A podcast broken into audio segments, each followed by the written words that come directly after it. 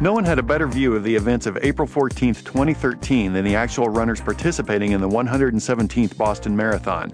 That's the reason Runner's World contributing editor Hal Higdon chose to look at the events of that fateful day from the perspective of those running the race. His new book, 40943 Boston 2013 Through the Eyes of the Runners, focuses on 75 runners and their individual stories, collected uniquely through social media such as blogs posted online, stories offered on Facebook, and emails sent to Hal himself. 40943 may be the first book ever written about a major sporting event that was researched almost entirely through social media. I'm Maury Williamson, Marketing and Publicity Manager at Human Kinetics, and on this special edition of Kinetic Connections, we feature a talk Hal recently gave about the book, in which he reads select passages, details how the book came together, and the impact the bombings have had on the Boston Marathon. On Sunday afternoon, April 14, 2013, Many of those planning to participate in the 117th running of the Boston Athletic Association Marathon the following morning had retreated to their hotel rooms after a day of sightseeing with their families. Boston, the great city's name reverberates in the minds of marathoners, possessing a meaning that stretches beyond its historic roots.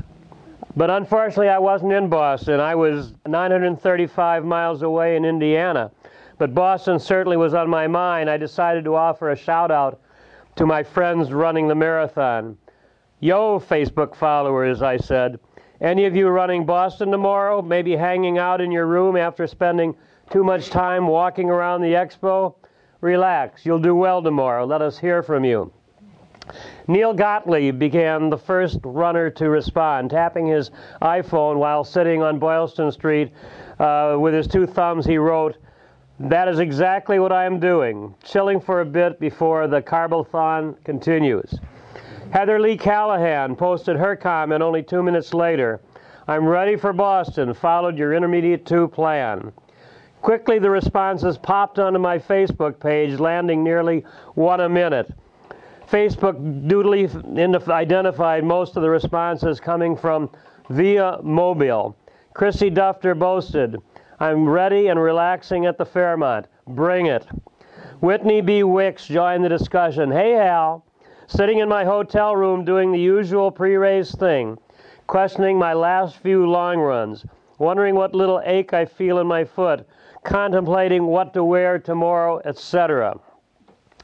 The next morning, after having checked weather.com, I offered a final encouraging cheer. The weather right now in Hopkinton is 38 degrees, not much wind, dry, going up to 57 by the time all our friends have medals hung around their necks. What everybody anticipating Boston 2013 would call a no excuses day. At that moment, several hours before the bombs went off on Boylston Street, none of us watching online had any idea how hollow those words might soon seem.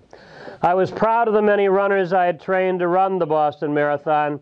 I had no idea that I had thrust them into the heart of the darkest darkness. I want to talk to you a little bit about Tracy and Michelle and Vivian and Amby, some of the people who were among the 23,000 runners in the Boston Marathon that day. Tracy McGuire was coming almost to the finish line, and she looked up at the clock and saw the, the numbers going off 409. 40, 41, 42, 43. That's the title of my book, but it's also when the first bomb went off. So the, the bomb went off literally right in front of her, probably as close as the back wall here uh, where you just came through a little while ago. So she did what any sensible person would do, did a quick U-turn, started running in the opposite direction, fearful that the next bomb would go. And the next bomb did go off, and it was right in front of her for the second time. This time she decided the wisest thing to do would be to get the hell off the course. Excuse my language. And so she jumped the fence, ran through a restaurant, screaming, Get out, get out. I guess it was like the sky was falling because everybody sitting up at the bar sort of looked at her as though she, the lady was crazy. Soon they would find out, and eventually she connected with her husband who had been sitting in the grandstand even closer to the bombs than her but wasn't injured. So they were both worried about each other, but they connected soon. Four hours uh, plus before that, uh, Michelle uh, happened to go to the starting line and bumped into an old friend of hers, an old internet friend. They first had made contact. Vivian was the gal's name. She lived in Washington. Michelle from Cleveland. And they had known each other because they've been both following me on my bulletin boards, Facebook, Twitter, all the electronic stuff that I, I do. So they decided to run together. Uh, Vivian was sort of undertrained. Michelle had been injured. And so for the first 12 miles, they floated along uh, talking, and Vivian was really excited because Michelle had grown up in Boston area and was able to point out all the landmarks. At 12 miles, her mother was there, and this was the area when Michelle was growing up. That at age two, she would stand beside her mother, and they would hand out fluids, water to the runners as they went by. So Michelle stopped and hugged her mother, wasted about a half a minute without realizing what that wasting of the time was going to do. So she kept running, and Vivian had kept going, so they had been separated now by maybe 30 seconds, but you know, they never saw each other again. Michelle got to Fenway Park, 25 miles into the marathon, and there, standing where Michelle had suggested she stand, avoid the, the, the craziness at the finish line, was her daughter Shannon, then a student at Boston University. So Michelle and gave Shannon a hug, and to the point where Michelle said, Mom, get going. You know, you're going to lose all that time. So Michelle kept running, and she was just making the turn into Boylston Street when, boom, she saw the bomb go off, and she never did make that final celebratory run down uh, the last quarter mile plus on Boylston Street. And then later, she would only realize that if she hadn't stopped for those two hugs, she would have been right in the middle of where the explosion was because that's exactly where Vivian was. Vivian had the bomb go off literally that direction, you know, by 20, 30, 40 meters. And the first thing she did sensibly was just, just drop to the ground, get in a fetal position just in case she thought another bomb would go off. After the second one, she just decided she needed to get off Boylston, ran through the chute, got out of there. Vivian got a finished uh, time. Neither Tracy nor uh, Michelle did, but they'll all be running Boston in about another month. Another person out on the course that day was Amby Burfoot, the editor at large now for Runner's World magazine. And Amby had won Boston in 1968, which was 45 years before. Every five year increment, uh, Boston invites its five year champions back, so this was his 45th anniversary run. Uh, he wasn't running it anywhere near fast as the time when he won the race. He was running back with a couple of his friends, uh, one of them who he had known all the way when they were in college together at Wesleyan um, University. So they were way, way back, probably 23, 24 miles into the race when the bombs went off so far away that they didn't hear anything. But soon, Amby realized that the runners were slowing in front of him and then finally stopping, and his first reaction was, who's ruining my party? You know, because he thought probably some college kids had gotten out on the course and were doing silly things. And only later did he realize what had happened, the tragedy that happened uh, on the Boston Marathon course that day. So for the next two weeks, literally, Anderson Cooper was uh, broadcasting on CNN from uh, right near the finish line where the medical tent had been. The focus of the world was on the, the runner, the Boston Marathon. I, I was a little bit insulted because CNN had a, one of their talking heads two or three days after the run who said that Boston was really sort of a soft target because it was not an iconic race. And I wanted to punch the TV set. Sorry, fella, but you know, when have you encountered an iconic race more than the Boston Marathon? This was the classic race, the classic race that we all love uh, that all of us, uh, fast or slow, would love to get that BQ, that Boston qualifying time, to, to join everybody uh, on the rush into uh, Boylston Street. We know the history, which really began 2,504 years ago, I guess it is, 490 BC, the Battle of Marathon. And after the battle, which was won by the Greeks over the Persians, uh, the general uh, sent this legendary, I say legendary messenger, warrior messenger Phidippides, running off uh, to Athens with the words that the Greeks had triumphed. So he ran the roughly 20 to 25 miles into Athens. We don't really know what his course was. It was uncertified. The finish line and uh, dropped dead after having said, Rejoice, we conquer. Well, in truth, there was no Phidippides. It's really sort of a legend like Aphrodites and Ulysses and all the great uh, uh, gods that, that, come down to us in, in history. but he inspired that legend, and in 1896 or leading up to 1896, when Pierre de Coubertin was organizing the first modern Olympic Games, uh, somebody suggested that they do a long distance run from Marathon, which is right on the coast, into Athens, finishing in the Olympic Stadium, and they did, and it was run by won by Spiridon Louis, a, uh, a peasant, a Greek peasant. It was the only gold medal that the uh, Greeks actually won in the games, and um, Boston Athletic Association. Uh, which had been founded about a dozen years before, had sent a team to uh, the Olympic Games, uh, maybe half a dozen or so of their, their fastest runner and field event men. And so they brought back the word about this 25 mile race. And of course, people had been running 25 miles, competing at that level in the 19th century, but nobody called it a marathon yet. And so when the Boston Athletic Association founded a marathon, uh, on Patriots Day, which is a holiday in, in New England, a couple of the states, um, it became the Boston Marathon, and the word sort of became iconic, if you will have. And then we went through some great runners. Uh, John McDermott won that first race in uh, two hours and 55 minutes, so we can sneer at him, but basically he was running on uh, what was a little more than a dirt trail into into downtown Boston, the Back Bay area at that time. Uh, certainly, Clarence DeMar, who won Boston uh, seven seven times. Uh, Kathrine Switzer, who is the second woman to run Boston, the first being uh, Bobbi Gibbs, Bill Rodgers, Alberto Salazar, Joni Benoit, all the great champions we've had, including the, the great Kenyan and Ethiopian runners today.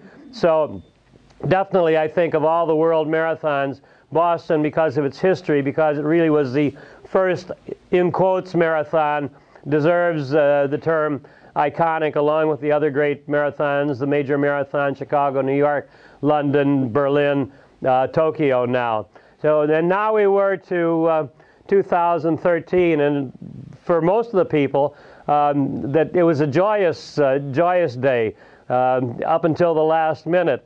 And uh, of course, I, after the bombs went off, I had really no interest or plans in writing a book about the, the, the, the, the tragedy that day. It sort of offended me a little bit. And I kept talking, ex, exchanging email messages with a good friend of mine who was out on the course at the time and insisting that he needs to write a book about the Boston Marathon before the Boston Globe or somebody assigns it to one of their junior reporters and we don't get the book that we need.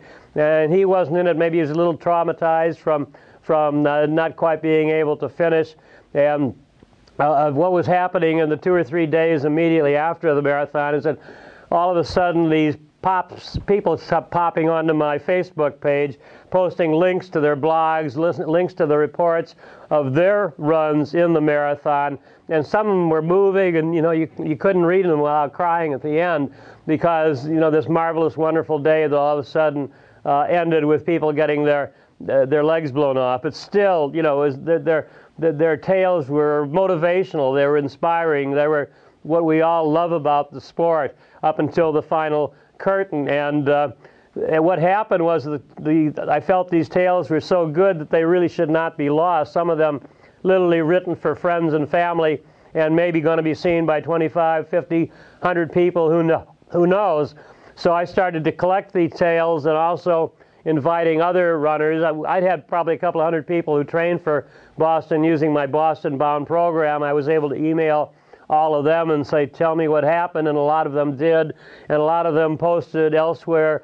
Uh, newspapers were writing reports, interviewing, and so before I knew, I had gathered something like 75 different uh, tales of what Boston was like that day. And I couldn't imagine anybody reading a book that had 75 chapters with joy to doom. Uh, and so what I really did was I integrated all the stories into a single narrative. So it was like one runner running the Boston Marathon, starting out at the Boston Common uh, and going all the way to the Back Bay area, but really through with 75 pairs of eyes. So to me, I thought it was sort of one of the uh, one of my best books. I certainly, well, maybe the best book. I said that before, but I keep thinking I top myself.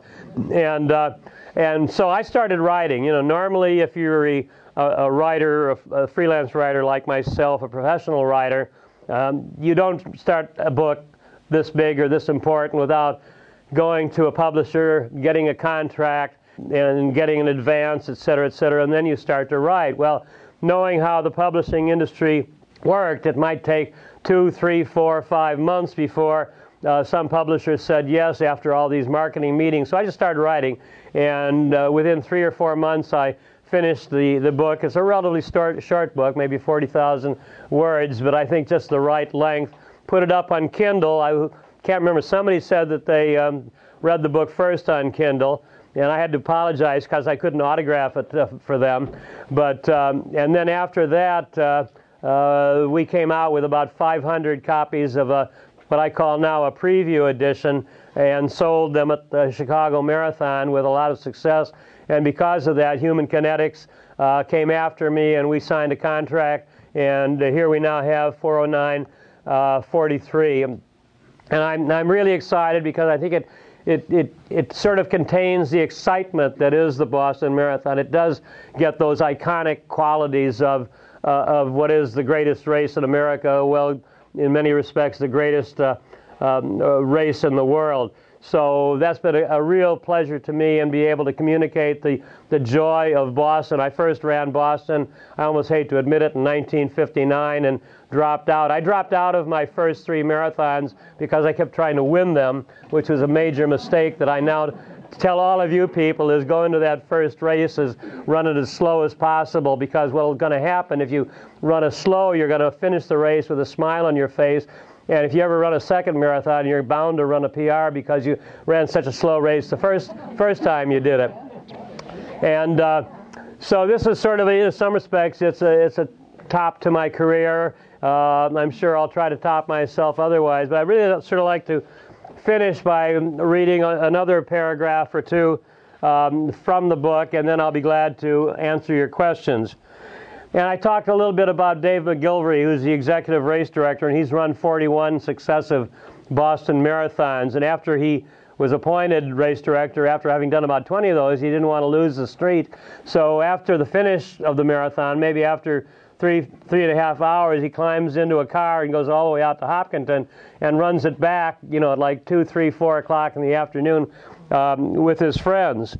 And he was out in Hopkinton at the time when the bombs went off.